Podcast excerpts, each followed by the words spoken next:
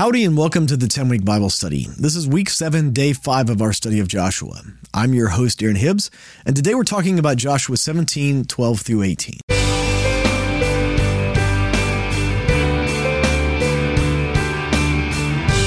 Welcome back to the 10 week Bible study. Again, I'm your host, Darren Hibbs. Would you join me as we pray today?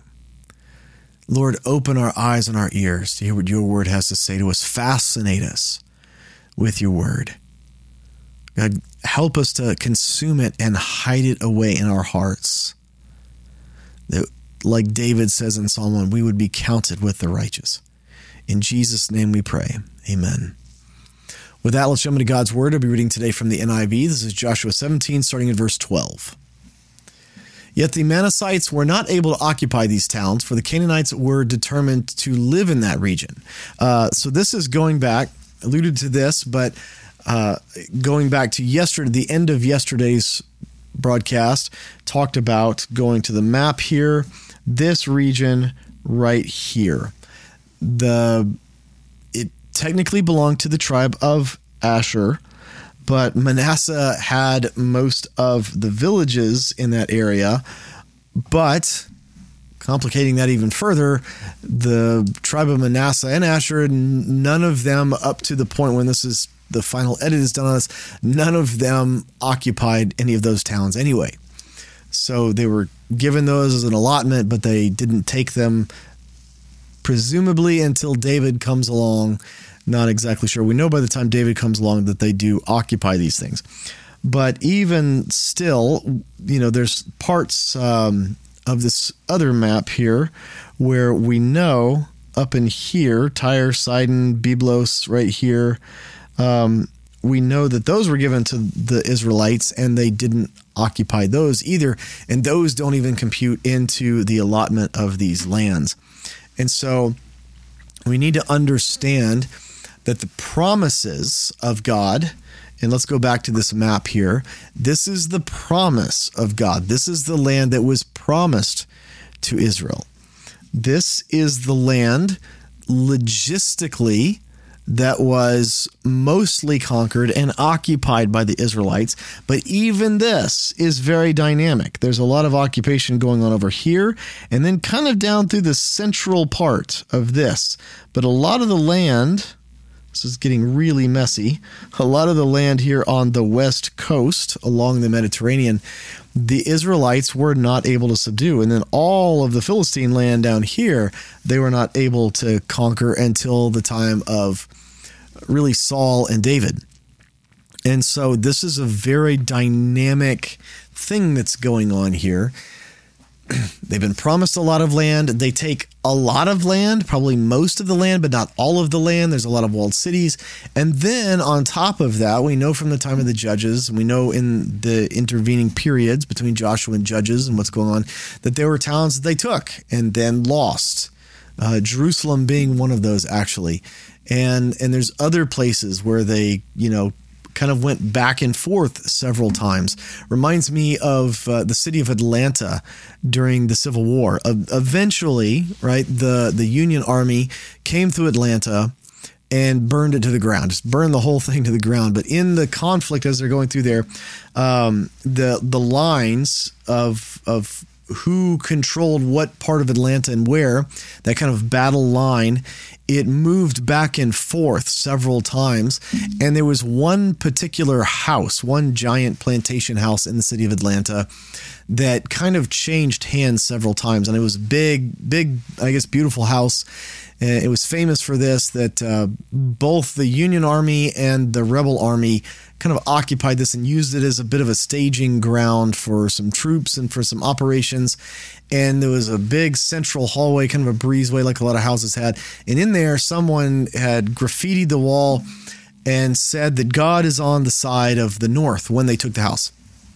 And then when the South took the house back from the North, they came through and they scratched it out and said, God is on the side of the South. They scratched out North and put South. And then the Northern Army, the Union Army came back and took the house again and scratched out South. So it's, you know, North. And so it says, you know, God is on the side of the North. No, South. No, North, right? It's like it's going back and forth. And there's a little bit of that back and forth going on. This is an active military conflict that essentially is going to last for 400 plus years.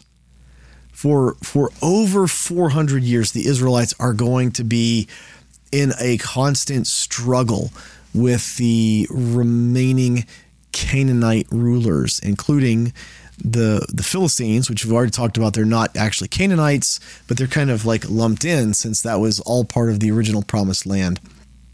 And so it's this back and forth, this struggle, and part of the struggle, part of the back and forth, also is is chronologued in the book of Judges, where it's the people of Israel they serve the Lord with all their heart. The Lord is is moving things forward on their behalf, blessing them. And then a generation passes and they forget the Lord and they start worshiping other gods and turn away from the Lord and start doing all sorts of things that Moses told them not to do, or the Lord would bring uh, judgment on them to correct them and bring them back to Him. During that time period where they turn away from the Lord, the Lord allows these other nations, these other peoples to kind of raise up and then have dominion over the Israelites. They oppress them, they do terrible things like put out their right eyes. They do just all sorts of terrible things. And then the people are like, oh my gosh, we're under such oppression. Now we remember we serve the Lord, not these other gods, and put the other gods away, repent, turn back to the Lord. The Lord sends them a judge who is not just a military leader, but also a judge over Israel. But but the, the best part for the Israelites at that time is they become a military leader.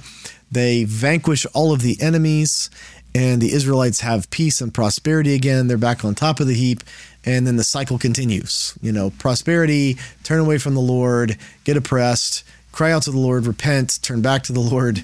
Um, Lord raises up a judge, vanquishes the enemies, peace, prosperity, and the cycle continues. And so that's one of the reasons why it was this such a dynamic situation for 400 years and actually for the rest of Israel's history. Actually, it's just a, very dynamic situation. I would be interested to know what the longest period of Israel's history where there there wasn't a dynamic moving of the borders. My guess is it was the last half of David's reign through the end of Solomon's reign. It's probably the longest period in Israel's history from then until now where the borders aren't constantly moving.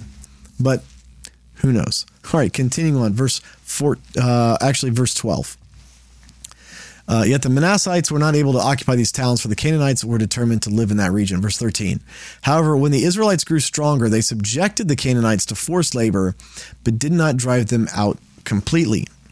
Again, this goes back to some of the things that the Canaanite kings were complaining about in the Amarna letters that we saw is that, hey, I've, I'm holding the city Pharaoh, I'm holding the city for you. Like you put me here to defend the city, but I need your help. I need some archers. I need all this stuff. But at least I'm holding the city, but I've lost everything else.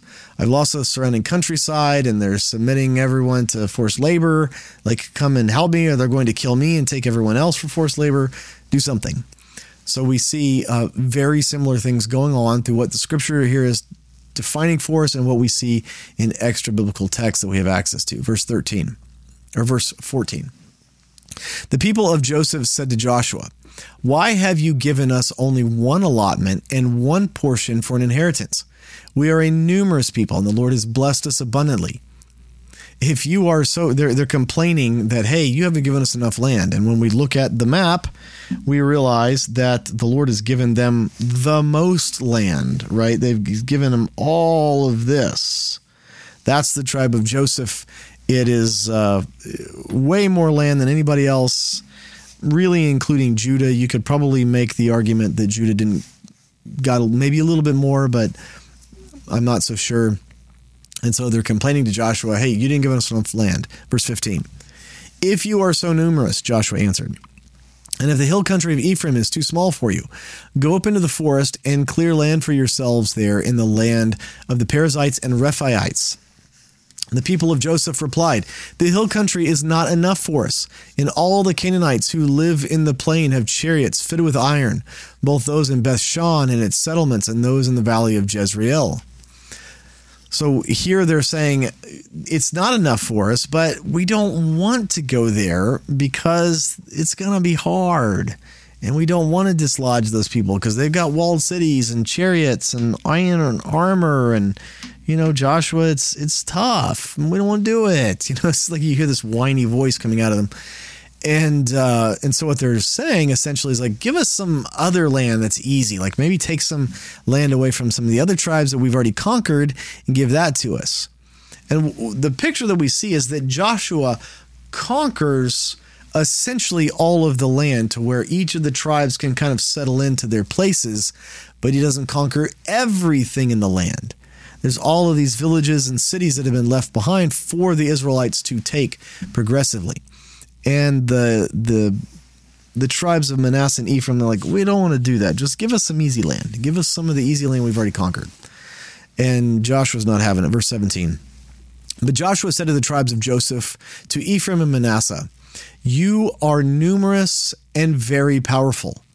You will not only have one allotment, but the forest forested hill country as well. Clear it, and its farthest limits will be yours. The Canaanites have chariots fitted with iron, and though they are strong, you can drive them out. This is the same Joshua that when he was a spy 40 years earlier, 45 plus years earlier, he's like, Yeah, they're big. Yeah, they're powerful. Yeah, they're strong. But we can do this. We can do this, guys. And because the Israelites didn't listen to him, they wandered for 40 years. And I imagine, you know, the subtext here is Joshua saying, Remember how I said this 45 years ago. Don't don't push back on the Lord on this. Go and do this. Don't ask for the easy land. Go take what the Lord has put before you. Take that. That's your job. But you trust him in taking it and and you have to wonder, right? I mean, like this is so common, so human nature. But they've just seen supernatural things, like the walls of Jericho fall down. They've seen the sun stand still, and they've seen the hailstorm that killed more people than the Israelites did. All of those things, the Lord is supernaturally working on their behalf. And they're like, eh, we don't really want to do this. We want the easy land. And Joshua's like, don't don't you ask for the easy land. You can have more land. You've got there's way more land. Go and take it. And I, I, think about Caleb, right? It was just Joshua and Caleb. They're like, we can do this 45 years earlier. And Caleb comes to Joshua and he's like, hey, uh, remember how you promised me, you know, the region of Hebron and all of that? We haven't taken it yet. Uh, can I go take? I want. I want to go take it now. And Joshua's like, yeah, sure. So it doesn't say that all Israel went with Caleb to take Hebron.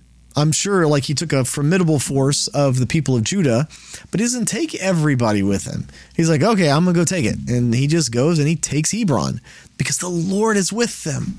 The Lord is with them in this fight. And the people of Ephraim and Manasseh, they're wanting to fight this battle in their own power. And they're like, we can't do anything with chariots and armor and all this kind of stuff. And I always think about David's psalm, you know, some may trust in horses and some in chariots but we will trust in the Lord our God. Right? We like whatever that thing is that's in front of us, whatever the the foe, whatever the obstacle, it it's nothing to God. It's absolutely nothing. And you know, I'm not one to to like try and over spiritualize too many things. You know, I always think about uh, the movie The Three Amigos, where um, you know one of the characters is is explaining to them that you know the the bad guy in the movie his name is El Guapo and he's this big you know kind of gangster warlord who's taken over the region. And he's telling them, you know, we all have an El Guapo in our lives. For some of us, it might be shyness. For others, it might be a lack of education. But for you, it happens to be the real El Guapo who wants to murder all of you. You know, it's it's like sometimes I don't know that we can over spiritualize these things, but with this, we we can apply this to everything in our life, right? It doesn't have to be, you know, literally people that we are in life and death death conflict with as in the cases of El Guapo and the Israelites, these are our every single thing, biggest to smallest, small anxieties, small things going on in our lives. The Lord, it's nothing for Him if we will just trust and lean into Him. This is one of those things that can be over spiritualized to the smallest minute detail. The Lord cares about those things. And if we trust in Him, he will like he will guide and lead us if we will just rest in him in that. What I mean is not that we don't ever have to do anything, but that we don't let our anxieties and our you know those things stress us out, worry overcome us with that. That's what I mean by resting in the Lord. Like watching him come to fight on our behalf in every little thing he really can and he really will. For the 10 week Bible study, I'm your host, Darren Hibbs, and I can't wait to see you next time. Hey, thanks for tuning into the 10 Week Bible Study podcast. If you've enjoyed this podcast, would you consider leaving a review for it on your podcast app of choice? It really helps other people find out about this podcast, and my heart is for people to fall in love with God's Word. Thank you.